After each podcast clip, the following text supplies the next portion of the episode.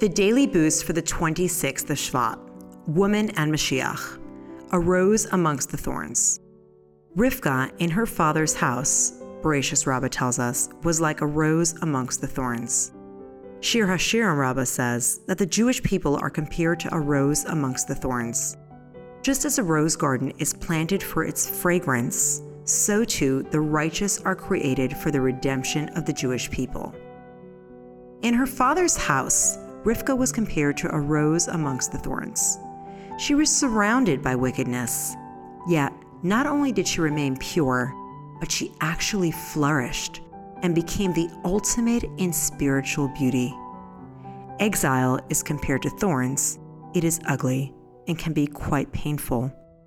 Yet, when we're in touch with our essence, we are proud of who we are and find beauty and meaning in every experience.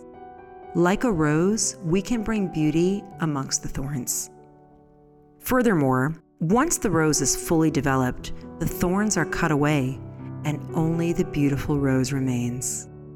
By doing what we can to experience a taste of Mashiach, even while in exile, we will merit the complete redemption when all evil and hardships will cease to exist.